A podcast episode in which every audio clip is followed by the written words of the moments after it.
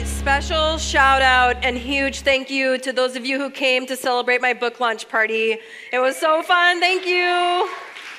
It was a blast. Thank you for coming out. I have a few more books in the back at the connection table.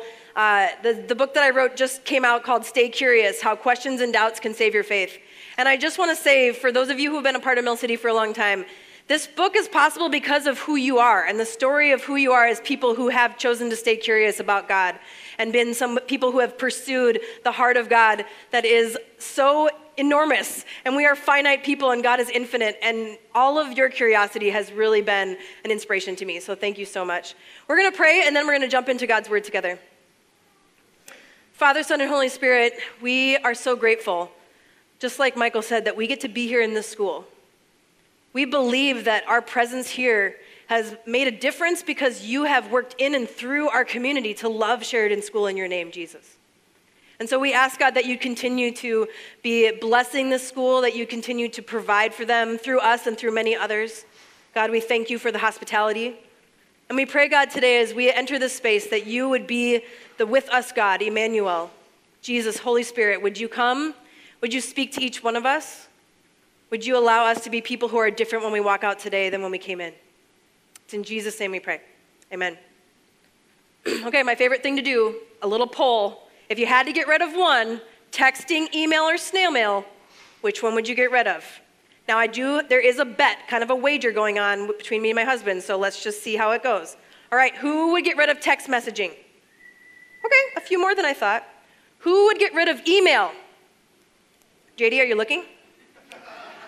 All right, who would get rid of snail mail? Do you have no romantic bone in your body? Unbelievable. Okay, well, because I'm a super positive person, so JD said he thought more people would say they wanted to get rid of snail mail. I thought more people would say email because email's terrible. So, right, I know. But still, open all the ones that I sent to you. Thank you, all right. Because I'm a really positive person, I'm gonna tell you the problems with all three of them, okay? So the first problem with text messaging is this. The thing with texting is, please, can someone invent the way that we can mark the text message unread? Right? Because then you got the text message, you saw it, you had every intention to respond to it. Seriously, you did. You were going to respond. And then it's out of sight, out of mind, you can't mark it as unread, and then whatever you're supposed to do doesn't happen. Text messaging is terrible. Okay.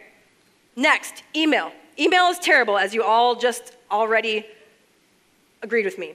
The reason email is terrible is many reasons, but the worst one is the junk mail folder. Because it's trying to do something nice for you, isn't it? It's trying to say, you don't need to read this. And then when you are not at your cousin's baby shower, that's a big problem, isn't it? Right, because you missed the important invitation because it went into the junk mail folder. So all the folders, I'm not here for all the folders. It's just too many folders. The junk mail, it's terrible. All right, so then here's why snail mail is terrible. You all are going, listen, some of us are hopeless romantics. I wish we could cancel all other forms of communication and go back to the Pride and Prejudice days where we just wrote letters, handwritten, it'd be so beautiful. But here's why it's terrible. Right here, you guys, is all of the junk mail that we got in our house just this week, okay? And there was an invitation to someone's wedding in there that got lodged in our pile of junk mail sitting on the counter, and we nearly missed the RSVP. If you know who you are, we did RSVP last night, so we're good. But the invitation to something important was lodged in all the midst of all this other junk. All this other stuff, all these ads, all this stuff, people trying to get us to do all these different things. The junk mail on the counter, the junk mail folder in the email. And so maybe some of you would agree with me that it's actually all these other different forms of communicating is actually making it worse to communicate. Does that make sense to anybody else? I mean, I know it's maybe a little bit negative, but I would call it communication overload is what we're having. Communication overload. And I wonder if this is how God feels sometimes. All right, go with me on this. I wonder if God is trying to get our attention all the time, but it often goes into our junk filters of life. God is trying to get us to pay attention. Jesus is sending us invitations to join in the kingdom, to join in what Jesus is doing in our life all around us, but it's getting piled up in the junk mail on the corner of our counter. And those invitations, we saw it, but we forgot that it was there. Jesus was inviting us to join in. And it's not that we had maybe every intention to do it, every intention to RSVP yes to what Jesus might be saying, but it ended up in the junk pile on the counter and later we saw it, maybe, if it doesn't all get put into the recycling. The communication overload of our everyday lives can cause us to miss out on God's invitations for us to join in. And I think that if we were to begin to accept those invitations and to respond, then our lives would begin to look distinct from the lives of the people around us. And I know that many of you are doing what you can to listen and to respond to the invitations that God has in your life. And when you do that, I notice how distinct your life looks compared to the people around you. I think when we listen and respond to God, our lives begin to be different. We begin to live distinctly. So today, here's the question I want you to ask. Andrew will put up on the screen. Jesus invites us to live distinctly. I hope you'll see that today. Jesus invites us to live distinctly. Will we respond to that invitation, and will we pass it on? So this is my hope that we can grab onto this today as we're in this conversation about passing on the things that matter to us the most about our faith. Will we be able to pass on what it looks like to live a distinctly Jesus-following life? A distinctly Jesus-following life. So I could have chosen many places in Scripture to talk about the ways that Jesus invites people into distinctly, living in a distinct way. If you even, some of you that are familiar with Scripture, maybe you can think through the Gospels and think of the ways that Jesus invites people into living distinctly throughout the different stories and the different sermons that he gives and the spaces where we hear Jesus' words. But I decided to pick a specific place, 2 chapters in the book of Matthew, Matthew 19 and 20. And there's 4 stories there that I want to just go through, and I'm going to just breeze over the overview of these stories. And the reason I'm doing this is a little bit different than what we normally do. Usually we pick one passage and we go very deep into that. Today I want to show how Matthew, the author here of this part of this version of the gospel of the story of Jesus, Matthew is showing a theme over the stories that he's telling these stories in this order right here in this part of Matthew to kind of showcase something specific. And I think one of the themes that he's trying to show is how Jesus invites the followers of his into living in a distinct way, distinctly different than the people around them might be living. And Jesus is doing that for very purposeful reasons, not just so that people can be different, but that they can be people who have the values of the kingdom of God, who have the order of importance that the kingdom of God has. I think you'll see that in this text. So if you have a Bible, you can turn to Matthew 19 and 20. And we're going to go through each story. And as we do, here's what I want you to notice. I want you to notice how hard of a time the disciples, or Jesus' closest followers, look at how hard of a time they're having trying to figure out these countercultural ways that Jesus is inviting them to live. Okay? I want us to point that out because it's an encouragement to me when I see how the disciples have a hard time with something. It helps me when I realize how hard of a time I have sometimes when Jesus is inviting me to do something that seems very different. So notice their reactions to Jesus' invitations, all right? So we're going to start with story number 1, and that is going to be in chapter 19, verse 13 through 15. And just for the sake of time, I'm going to overview the stories and then read just one part of it, okay? So this is a story some of you might be familiar with. Some little kids are coming up to Jesus, and the disciples are like, Jesus does not have time. His precious time cannot be spent on these little children. And then Jesus says what has now become a pretty famous line in Matthew 19:14, and he says this, Jesus said, "Let the little children come to me, and do not hinder them, for the kingdom of heaven belongs to such as these." And then it says that he placed hands on them, and he prayed for them. So can you see how Jesus is inviting them to live distinctly here? Culture at this time placed very little value on children, and why would that be? Because children couldn't do anything, okay? They couldn't contribute.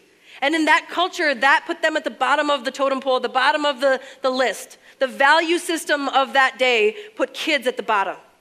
And so Jesus was flipping that value system upside down, wasn't he? By inviting the kids to give them his time, and not only his time, but to give them his blessing. And so Jesus, I think, his invitation in this passage is to see value in those who are often marginalized or seen as not to contribute much. Do you see how distinct this invitation is from Jesus that he's inviting the disciples into? Do you see how confused they are by it? Wait a second, he's putting things in a different order. The rich, the famous, the powerful, they can offer much. But Jesus says here, the kingdom of God, the kingdom of heaven belongs to these little kids. And so I think that each of these stories brings up a question for us. So here's the question, I think, from story number 1. What invitations might Jesus have for us to see value in the people around us? Perhaps the people we're quick to dismiss their value or to put, we have to be honest with ourselves, right? We do order people in a value system. We have a sense of who's most important to who's least important. What if Jesus is inviting us to live distinctly and to flip that upside down? Are there any invitations in your junk mail folder from Jesus to see value in somebody in a different way? Maybe it's even to bless them in a certain way, the way Jesus took the time to bless those kids. Okay, story number 2. This one may be familiar as well. It's in verse 19, chapter 19, verse 16 through 30. There's this young man who comes up to Jesus. He's kind of an important guy. And he says to Jesus, how can I inherit eternal life? Notice how he asks that. How can I inherit eternal life? What commandments do I need to follow? What boxes do I need to check to be sure that I'm in when it comes to this whole salvation thing? And Jesus, I think Jesus is kind of messing with him. So, I mean, I didn't get that from a commentary, but I think Jesus is kind of messing with this guy. And so he names like half of the 10 commandments. And he's like, all right, well, here, you can do this, this, this, this, and this. And the guy's like, yeah, I did those. I'm kind of like, yeah, right, you did those perfectly, please. So Jesus decides to just go with it while the guy's like, yeah, I did those 5 commandments perfectly. What else do I need to do? And then Jesus says, all right, listen, if you want to be perfect, and he uses the word perfect, if you want to be perfect, then you'll get rid of everything you have, you'll sell it all, and you'll give all that money to the poor, and you'll come follow me. Of course, the man has a lot of wealth, and so he's super sad because Jesus has asked too much of him. And so he goes away really sad because he thinks, man, I'm now not going to inherit salvation. Now, what's so interesting is the disciples are watching this. The Jesus followers, his closest followers are watching this. And as they see this go down, this is how they respond in verses 25 through 26 of chapter 19. When the disciples heard this, they were greatly astonished. And they asked, well, who then can be saved? Jesus looked at them and said, with human beings, this is impossible, but with God, all things are possible. So in this story, we're seeing something interesting happen. I think it's tempting for us to say, okay, this story means we're all, if we really want to take the story seriously, we're all supposed to sell everything and give it away. Now that might not hurt some of us to sell some of our stuff, okay? But I don't think that's what this story is saying. I actually think the core of this story is about how badly we want to have control over everything that we have. How badly we want to have control over something as huge as our own salvation. And here this young man thinks that he can check enough boxes to be in. And Jesus is saying so clearly, what humans cannot do, God can do. Humans can't earn it. Humans can't check enough boxes. Humans can't make all the wrongs that they've ever done right. They can't do it without God, but with God, all things are possible. This is what Jesus is highlighting here. And so what is the invitation from Jesus? You can't earn eternal life. It's only possible with God. And as Jesus goes on, I think what he's asking of his followers, and what I think he was trying to ask of this man, is will you surrender all to me? Because Jesus knew in his heart that that man couldn't do that. It wasn't about that specific invitation. It was about the bigger invitation of will you have open hands with all that you have? And that man couldn't do it. Will you surrender all of it? You notice here that Jesus reminds us again that at the very end in verse 30, if you have your Bibles open right here, he says, but many who are first will be last, and many who are last will be first. It's so interesting, right? That doesn't make sense totally. Everyone who will be first will be last. Everyone who will be last will be first. What is Jesus doing again here? He's flipping the order of the value system, right? He's saying, you've got it backwards. You're putting value on the wrong things. It's kind of a weird and cryptic phrase, but I think that's what he's trying to say. Jesus reminds us that the value order of the kingdom of God is not the same as the value order of the little kingdoms of the world. And so what question does this story beg? Maybe you have a different question, but here's what comes to mind for me. How might Jesus be inviting us just to surrender to his leadership in this season of our lives? Maybe you've wondered about surrendering your life to Jesus in general, and that's not something you've been ready for yet. Maybe it's time to wonder a little bit more about that. What would it look like to let go of what you have so tightly gripped onto in your life? To have open hands and to surrender to Jesus, who's the only one, God, who's the only one who can do the impossible in our lives, to set us free from the things that hold us back, from the brokenness and the sin and the stuff that holds us back in life. But maybe you're just wondering, is there an area that I've kind of let my hands like grip back onto again? I know for me, If I look down, I notice things in my hands that I'm gripping onto. What would it look like to surrender those things in a new way? Okay, story number 3 out of 4. Do you see this theme that's happening here? Story number 3 is in verse 21 through 16, chapter 21 through 16. This is a story that is a little bit more unfamiliar in my opinion. This is a little bit lesser known. Jesus is telling a parable. A parable is a story that's trying to make a point, okay? So Jesus starts off this parable by saying, "The kingdom of heaven is like a landowner who went out early in the morning to hire workers for his vineyard." Okay, so this man has a big vineyard. He's going out to find some migrant workers to come and help him in his field. And so he goes out early in the morning, and there's some people there in the village center ready to come work. And so he hires them. He says, "I'll pay you 1 denarius, which is basically 1 day's wage." And then he goes back at 9 o'clock in the morning, and there's more people. And then at noon, and then at 5 p.m., and every time he brings back more people to come work in his field. But he tells each one of them that, "I will pay you 1 denarius. So the people that started at 7 a.m., 9 a.m., noon, and 5 p.m. all line up to get their day's wages, and they all get 1 denarius, the same amount, even though people worked for different hours. And you can imagine that the people who were there at 7 a.m. and 9 a.m. are upset because they have worked in the heat of the day and in the sun. And so this is what they say. I want to read the part in verse 13 through 16. This is how Jesus in the story, he says that the vineyard owner responds this way. "But he, the vineyard owner, answered one of them, 'Friend, I am not being unfair to you. Didn't you agree to work for 1 denarius? Take your pay and go. I want to give the one who was hired the last the same as I gave you. Don't I have the right to do what I want with my own money?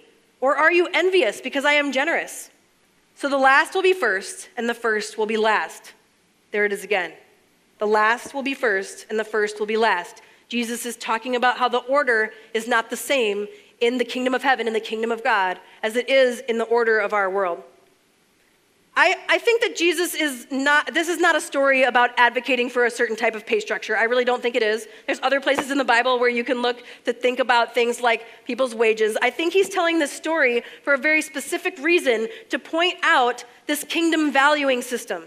That the kingdom of God is not about what's fair, but about radical generosity. Jesus' invitation here, I think, is something really important, that God is radically generous. And we see these two invitations here. That we would receive God's radical generosity without comparing to other people. This is hard though, isn't it?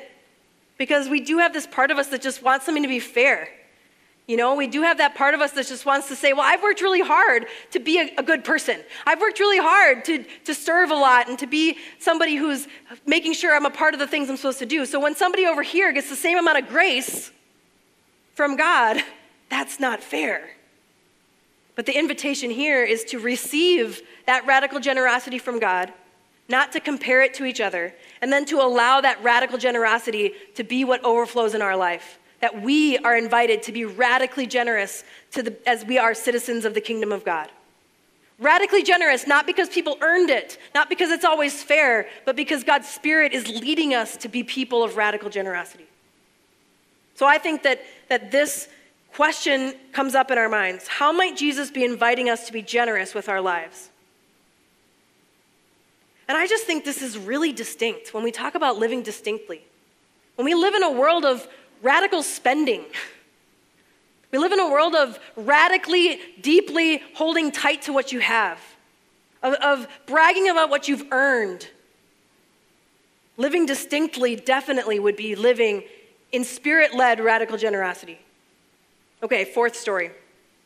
This 4th story, right? I mean, these stories are right in order, so I think there's this theme here of the value system of the kingdom of God. These two guys, James and John, they're brothers. They're two of the 12 disciples that we often talk about when we talk about the 12 disciples. And they're in a scenario where their mom shows up, okay?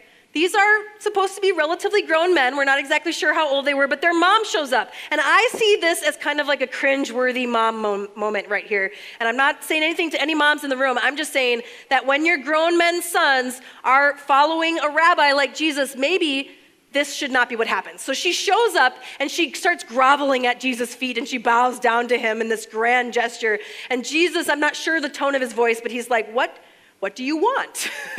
lady. And so she looks up at him and she says, I want to know that my two sons, James and John, important men in your future kingdom, that one of them will sit at your right hand and one of them will sit at your left hand, and they will be the most important in your future kingdom. Now, she's pretty grossly misunderstanding what the kingdom of God is. We probably assume she thinks this is going to be an earthly kingdom that's going to overthrow Rome. So there's already that probably misunderstanding. So she's thinking they're going to be like soldiers, and that's not exactly what's going down. But Jesus responds to her and says, look, this is not mine to decide. This is my heavenly Father. The Father is going to decide who has these seats in the kingdom. And it's so interesting because you think that those two guys would be like, ooh, cringeworthy mom moment, but they actually just go along with it. They just go along with this like, yeah, Jesus, so will we be the most important? Well, you can bet what happens next. The other 10 disciples, they find out about this. So just imagine you're one of the 10. You find out that these two guys' mom is trying to get them special treatment, all right? So this is maybe not shocking as to how these guys respond. I'm going to start reading in verse 24. When the 10 heard about this, they were indignant with the two brothers. Notice they're not indignant with mom, but maybe that's for good reason, because they should have been like, you know what, mom? Let's go. Jesus called them together and said, you know that the rulers of the Gentiles lord it over them. Their high officials exercise authority over them. Not so with you. Instead, whoever wants to become great among you must be your servant. And whoever wants to be the first must be your slave, just as the Son of Man did not come to be served, but to serve, and to give his life as a ransom for many. Notice he doesn't respond to the crazy behavior that they're having, not directly, but then he gives a maybe the most direct invitation to live distinctly, doesn't he? You've seen other people lead in these ways that they've led. You've seen people lording power over other people. You've seen people who are exercising authority, and we know that Jesus is talking about oppressive authority over other people because they could.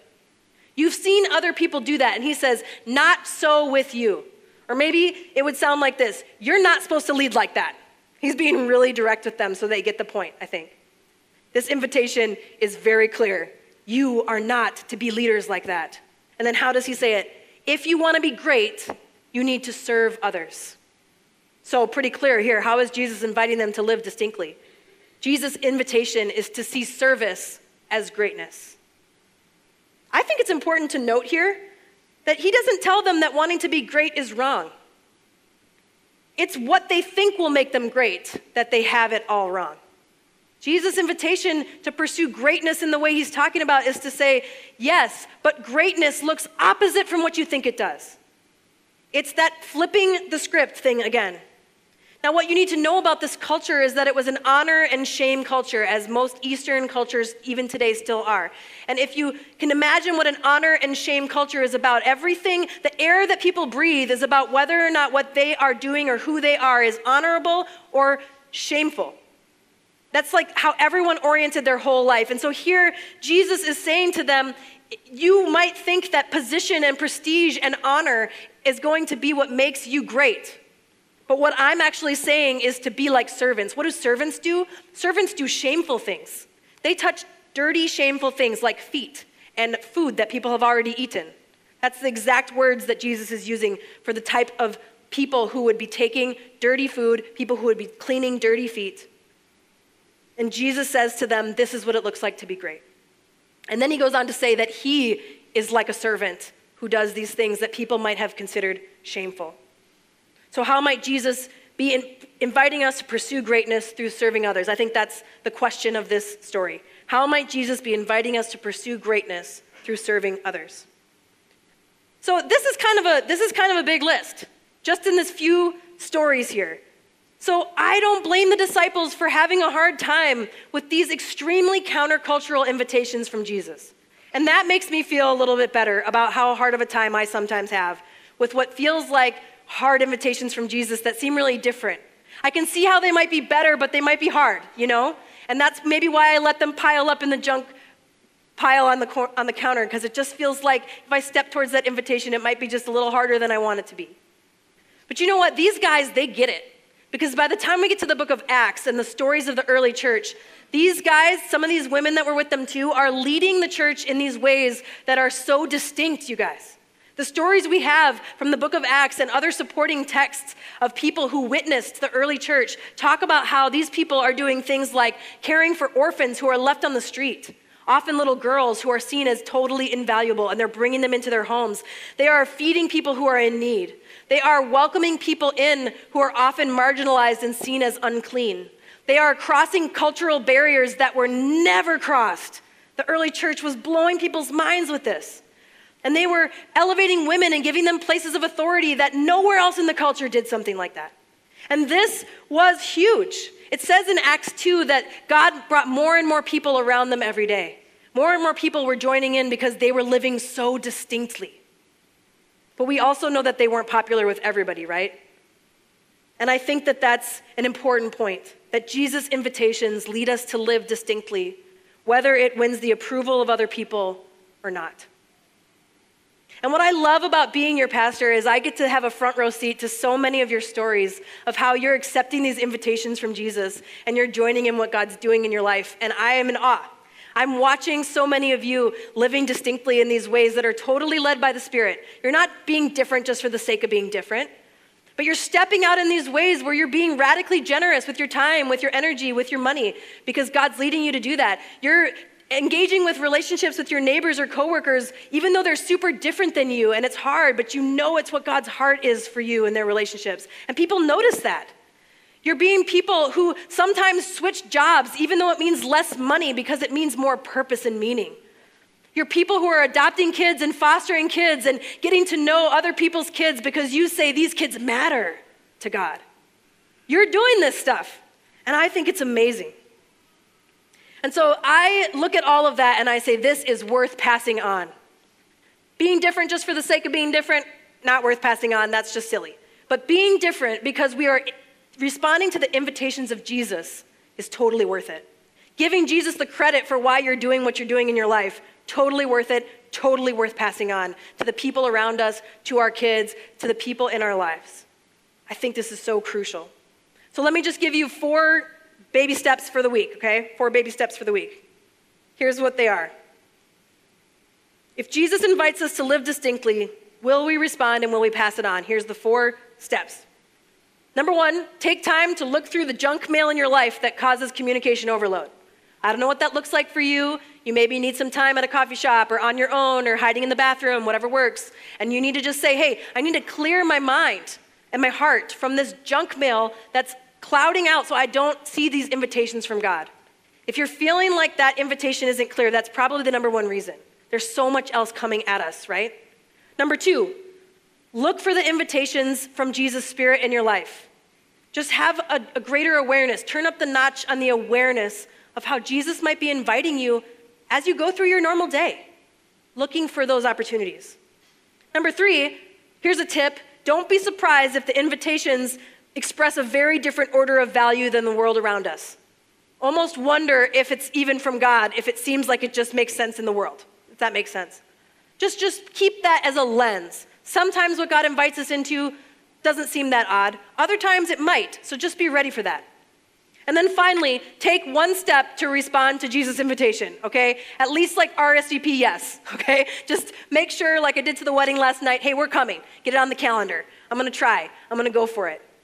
You'd be surprised what that sense of yes, that response to Jesus could do in your life. I'm gonna invite the band to come up and I'm gonna tell a final story just to close. I was hanging out a couple weeks ago with some friends who, most of them aren't Christians. And I was having a conversation with them, and this doesn't always happen, but the conversation turned to you all. They were asking me about Mill City and what you guys are about. And so I told them some of the stories that I just told about you and how incredible it is when you guys respond to God. And I said, I think they're trying to follow Jesus in their life. And I was trying to be bold about sharing that. And I know some of these people I was talking with haven't had the greatest experiences with Christians in general, so their perception of Christians isn't super great. And so I felt proud to share about who you are and what you guys are about. And as we were about to leave, me and my husband got up and we were about to walk away. And this guy said, hey, you know what? You guys are different. I would come to your church. This is because I was talking about you. And then he said, you know what? You're not like people like you. And I said, that doesn't totally make sense. And he said, yeah, it does. You aren't like people like you. And then he slaps the guy next to him, right? Don't you think these people they're talking about, they're not like people like them? And you guys, isn't it because the perception of what living distinctly as a Christian right now in this world means judgmental and hypocritical and being known more for what you're against than for what you're for? And so the invitations that we have to join in what Jesus is doing in our life is about an opportunity to pass on living distinctly in a way that looks like the things we talked about today, right? Seeing value in those on the margins, being people who are willing to surrender and to let go and to not always need to control, being people who are radically generous, being people who are willing to have servant leadership even if we are in positions of authority where we don't have to serve. And I think living into things like this is why people might say, you're not like people like you. And that's why someone said that about you. And so as we take communion today, this is an opportunity like it is every week, just to come and to surrender again and to say, Jesus, I give you my life. I want to give you all of it to the best of my ability. So let me pray as we all turn our hearts towards what it would mean to surrender just another part of our life to God today, or maybe for the first time to say to Jesus, I don't even know what this means, but I want to give you my life. It's the most important decision you can make. Father, Son, and Holy Spirit, we thank you that you are a God who's different than any other gods that have ever been spoken about, that you invite us to live in distinct ways that make your name great, that show people in a world of brokenness, shows them love and healing and generosity and favor that is undeserved. May we receive that favor from you anew today so we can pass that on, that love, that generosity of your grace to the people around us. It's in Jesus' name we pray, amen.